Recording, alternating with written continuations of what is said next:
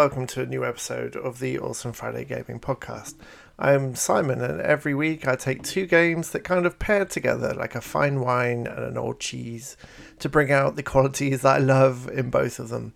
And just a reminder that Awesome Friday is a completely independent site that is run by donations and love. So if you have either of those to give us, either with a review or even a small donation in our Ko-Fi or Patreon, then anything is gratefully received. But really, we just love your listening and your interacting. And so yeah, anything you can do to share the podcast is greatly appreciated.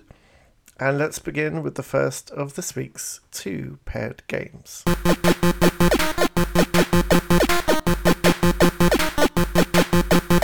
So the first game I want to talk about this week is Neon White, which has recently come out on the Switch and the PC.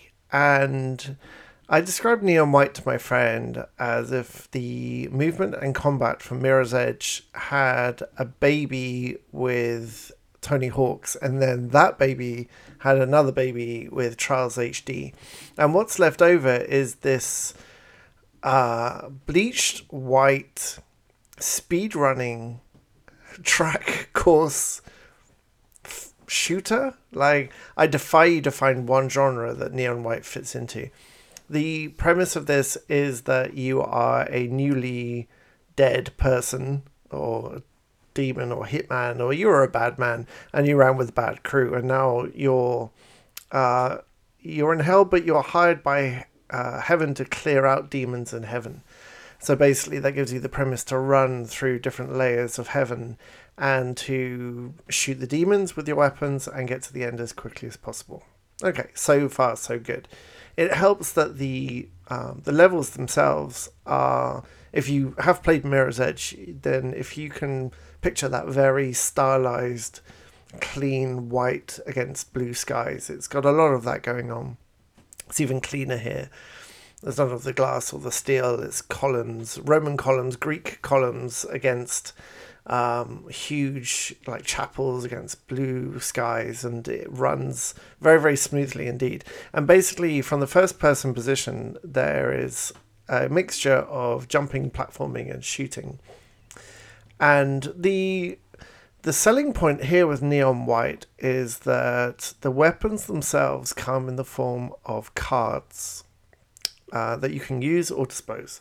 And the cards have a primary, they are primary weapons, so you get guns and machine guns and rifles and all kinds of things.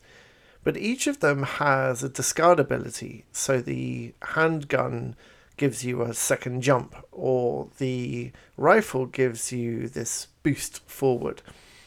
And before I bought Neon White, I was worried that I would have trouble playing the game and moving through the space and looking at my cards at the same time. But it's actually really, really cleverly done in that the cards are very clearly color-coded, and so you don't really need to look directly at them. And because the skills are so specific, once you pick one up, you don't really need to think anything more about its two functions, shooting or jumping or bomb or whatever its secondary function is. And the levels only give you the cards that you actually need, and you can only hold two types of cards at the same time anyway. So it turns into this spatial puzzle, actually. There is a best way to get through the level, and often that way is completely hidden by the environment itself. What can feel like a huge, wide, open space of jumps and drops and breakable doors. Once you complete it, it turns into this like maze, and with the card placement, you start working out what the cards want you to do. And there is a hint system too, but it doesn't take you too much by the hand, and it's only unlocked after you achieve a certain time in the level. So you're looking at the cards and you're looking at your environment, and the more you play through it, the more you're thinking about that perfect through line, that perfect quick time. Like, that feeling of shaving seconds off your time because you find a shortcut is pure Trials, and it gives you the same highs Trials was a game that took over my life for many, many years as I tried and failed to beat my friend Steve's times, and for some reason his wife, who is a demon at this game. I could never quite get close to his times, and that's been true through all iterations of Trials. And Neon White really taps into that asynchronous multiplayer of leaderboards where you've got hundredths of a second between you and somebody else. And it's incredibly compelling to try and beat that time. And the feeling you get when you work out the puzzle, when you shave those seconds off and you get that one clear line where everything goes right, and it can be quite complicated to get right as you get through the game. It's that real feeling of scissors through wrapping paper, like that perfect moment of just slipping through space. There haven't been many other games that have captured it or made you feel so adept at moving through space. I think that's the real key selling point of Neon White, is that it just makes you feel amazing. And traversal, I think, has been something I've been coming back to in games, especially with open world games. Like the feeling of traversal has to be enjoyable, otherwise your game is grounded before it even gets going. And Neon White's feeling of traversal is amazing. And honestly, platforming and first person perspective usually doesn't go well. Like it's quite hard to get the feeling of space around you when you're just this like floating viewpoint. But this thing's either been playtested like for hundreds of hours, or they just got lucky, because it feels like everything's where it should be. Like when you jump on a platform, it feels like where your feet should be. And so you don't have to concentrate on that more than instinct, because often you're jumping, shooting, activating secondary activities all within like a half second. And it's incredibly empowering. It's really, really wonderful. And it's just as well, because the story that ties it together is absolute like early 2000s deviant art, like really horny demons in masks joking about how sweaty their boobs get, and making snide implications about the size of a gun barrel being relative to something else. I mean, the writing's either going to work for you or it doesn't. It's cheeky, it's irreverent, and it's amusing. I wouldn't call it funny, but it's kind of very superficial, and I've been skipping through it pretty quickly. But it's definitely there to fuel the fan art and the shipping. It's very Tumblr. The story is very, very Tumblr, and you may love that, but really the story is there as a secondary thing. Like the key thing is the gameplay and moving through the space. And there are hub worlds where you can do weird things like have ice cream with your buddies, and there are side missions, incredibly difficult side missions that you can unlock through your like fellow Neons, getting their trust by giving them gifts, which is a whole different conversation. But going through their very specific levels, they're much, much harder than the usual levels. So there is a level of challenge there. And the great thing about each of the levels is that when you start a new level, it doesn't really give you anything. You have to finish the level at certain times in order to get the leaderboard, or in order to unlock a ghost or get the hints. And each level has a hidden gift. So when you get the time you want, I'm going back and then collecting all the cards I can to try and find out how to get this gift. And it's a completely different approach to each level. And it's interesting because my son is playing on the same Switch, so I'm seeing his times as I play through. He's only beaten me on one course so far, and it was, I was so angry that he had beaten me. I spent the next 10 minutes thrashing his time. But he's not going through getting the gifts. He's going through each level just getting a time to proceed. When you get a gold time, which is like the second best time, that gives you a Neon ranking. You kind of rank up, and then this ranking system allows you to unlock later levels. So it's really, really compelling because it's got that thing of just one more go, and it's almost instant restarts. I really wish the Switch gets a couple of patches. The first is for instant restarts. Like, even just 5 seconds loading is too long when you're trying to get back in on it. And the second thing is the leaderboards. Very often the leaderboards won't load, or it will say the server is down. I don't know what the PC leaderboards are like, but the Switches are a bit of a mess at the moment.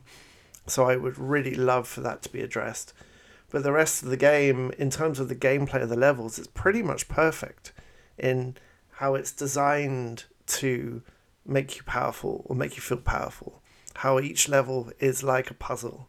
And it's not just about getting the fastest time. There's a lot there to come back and get the gifts afterwards, which turns it into this whole different kind of spatial platforming puzzle. And then you can use these gifts to give to the other Neons and get their side missions in your heavenly hub. And there's a lot of this, of the Tumblr dialogue to wade through, and luckily it's all skippable, so it's not that intrusive. It doesn't do much for me, but it doesn't need to, because it's just framing the absolutely exquisite gameplay. And I held off on Neon White for quite a while, actually, and I kind of wish I'd bought it on release, because it hasn't really left my Switch. The Switch has been close to me wherever I've been, out of work, of course. And it's great for, even while you're waiting for the kettle to boil, it's one of those games where you can just play the level, because most levels are so short, and they've got a pounding soundtrack by Machine Girl, which is fantastic too. The levels are really, really short, and so it really fits into that kind of niche of, I don't have much time to game, but I want to feel like I've done something. It's like the opposite of an Ubisoft open world, really. Every second feels like you're getting something back. So highly, highly recommended, Neon White, on Switch or PC.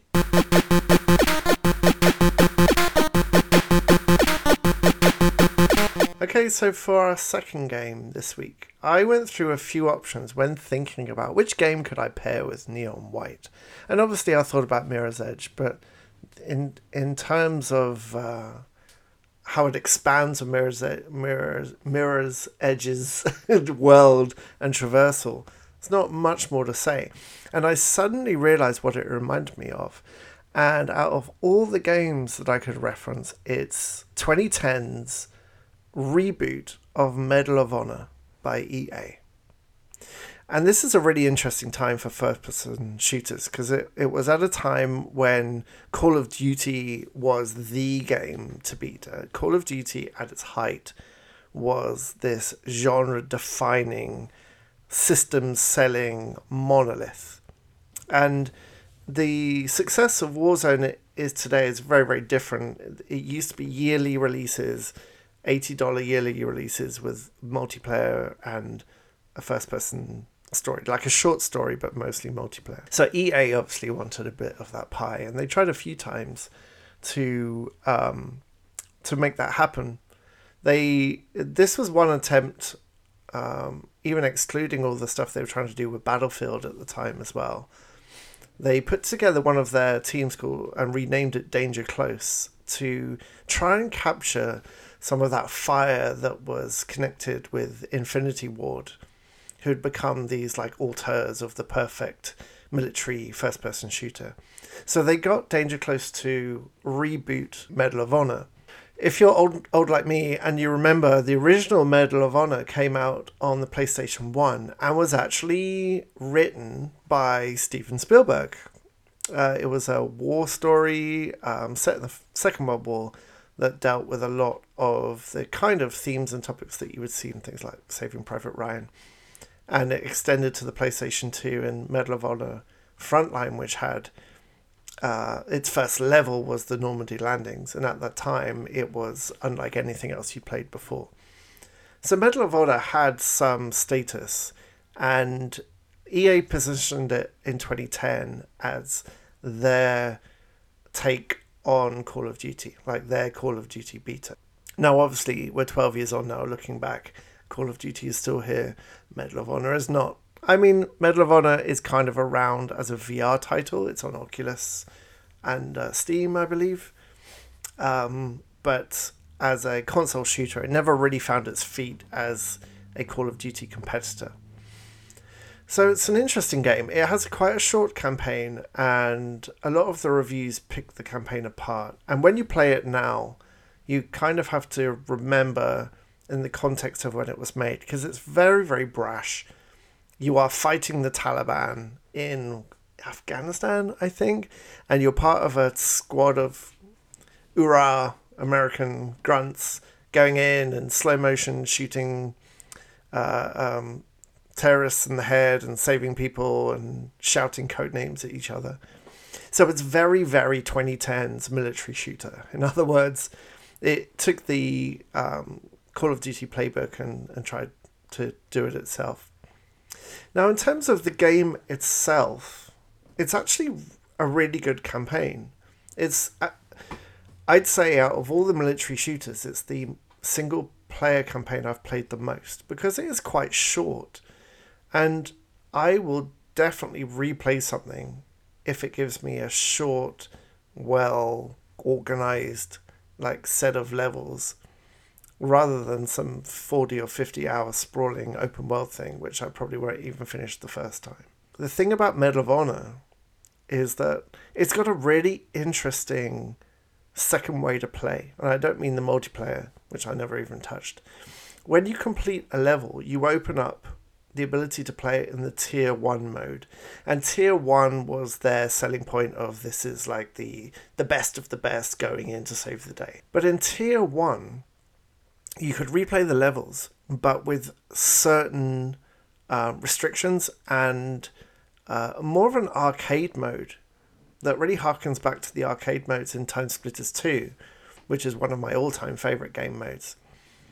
Because Tier 1 mode lets you choose a number of leaderboards. It could be overall accuracy. It could be headshots. It could be grenades or melee kills or whatever. And as you move through the levels, you're on a timer, and the timer ticks down constantly. And the only way to add time to your timer is to make perfect kills. In my case, the Tier 1 mode that I played the most was with the handgun making headshots with the timer counting down. And if that sounds familiar, it's because it's exactly what Neon White does as well. It becomes a time, almost like this very early version of what Neon White was going for.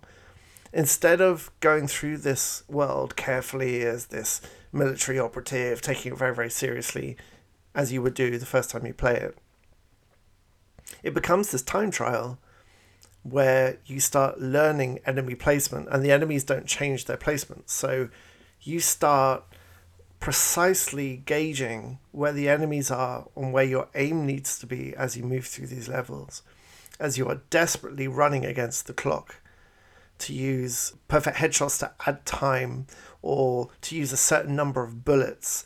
And honestly, one of the high points of my entire gaming existence, and there have been many, is when I played Tier 1 mode on Medal of Honor, 2010's Medal of Honor reboot. And I tried rebooting it, but my PlayStation 3 is not very happy. It's on Steam, so you can check it out. But I had a limited number of bullets and a limited number of time for the level. And I was doing headshots.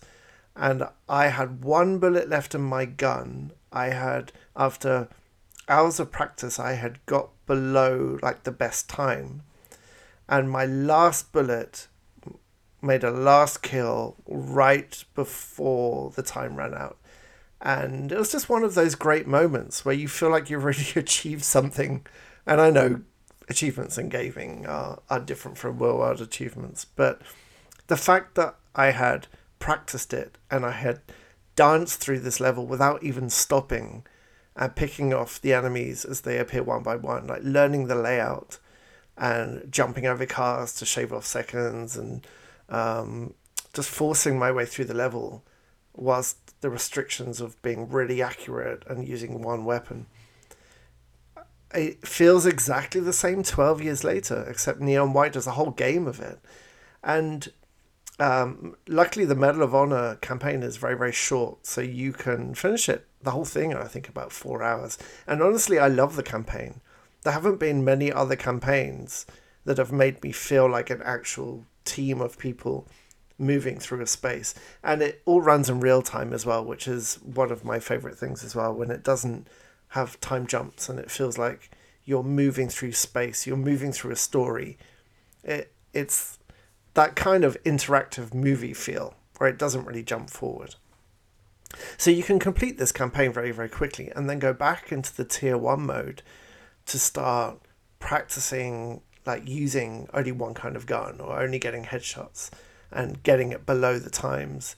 And of course, there's times on the leaderboards now I'm never even going to touch, but that personal challenge of learning the level and then dancing through it with a gun and making those shots count to beat the time is an incredibly compelling and evocative feeling.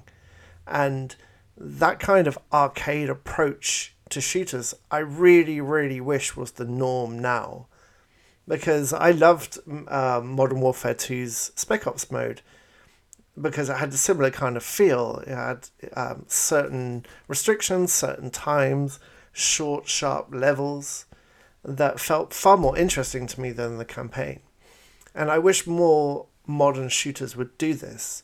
It would take the lead from Time Splitters 2 again and take the campaign levels and add an arcade-like version of them that you can unlock. Because I don't think it diminishes, like, the seriousness of the topic or whatever you want to protect in your game by letting people have fun with what you've created. Is actually the kind of thing that would make me buy it in the first place. And fewer games have that aspect these days. And I kind of wish it would come back a bit more. So you can find Medal of Honor now for pennies. It's not on any of like the PS3 or the Xbox store anymore. It got delisted. And it's not Xbox Series X or S backwards compatible, or as far as I can find out anyway. But you can find box copies of this if you have a console that can play it. And it's on Steam, and it's the kind of thing that's going to be a couple of dollars on Steam in the next sale. So I really, really recommend it, not just for the gung-ho, like, game as movie campaign, but really what you can do when you open up the Tier 1 mode and start playing this game like it's levels in Neon White, like it's Time Splitters 2 arcade levels, because that's really where the fun begins. So both games, highly recommended. So that's it for another week. Thank you so much for listening, and please do let me know what you're playing too. I hope to be back next week with a couple more games, so stay safe, have a great week, and I'll speak to you soon. Bye.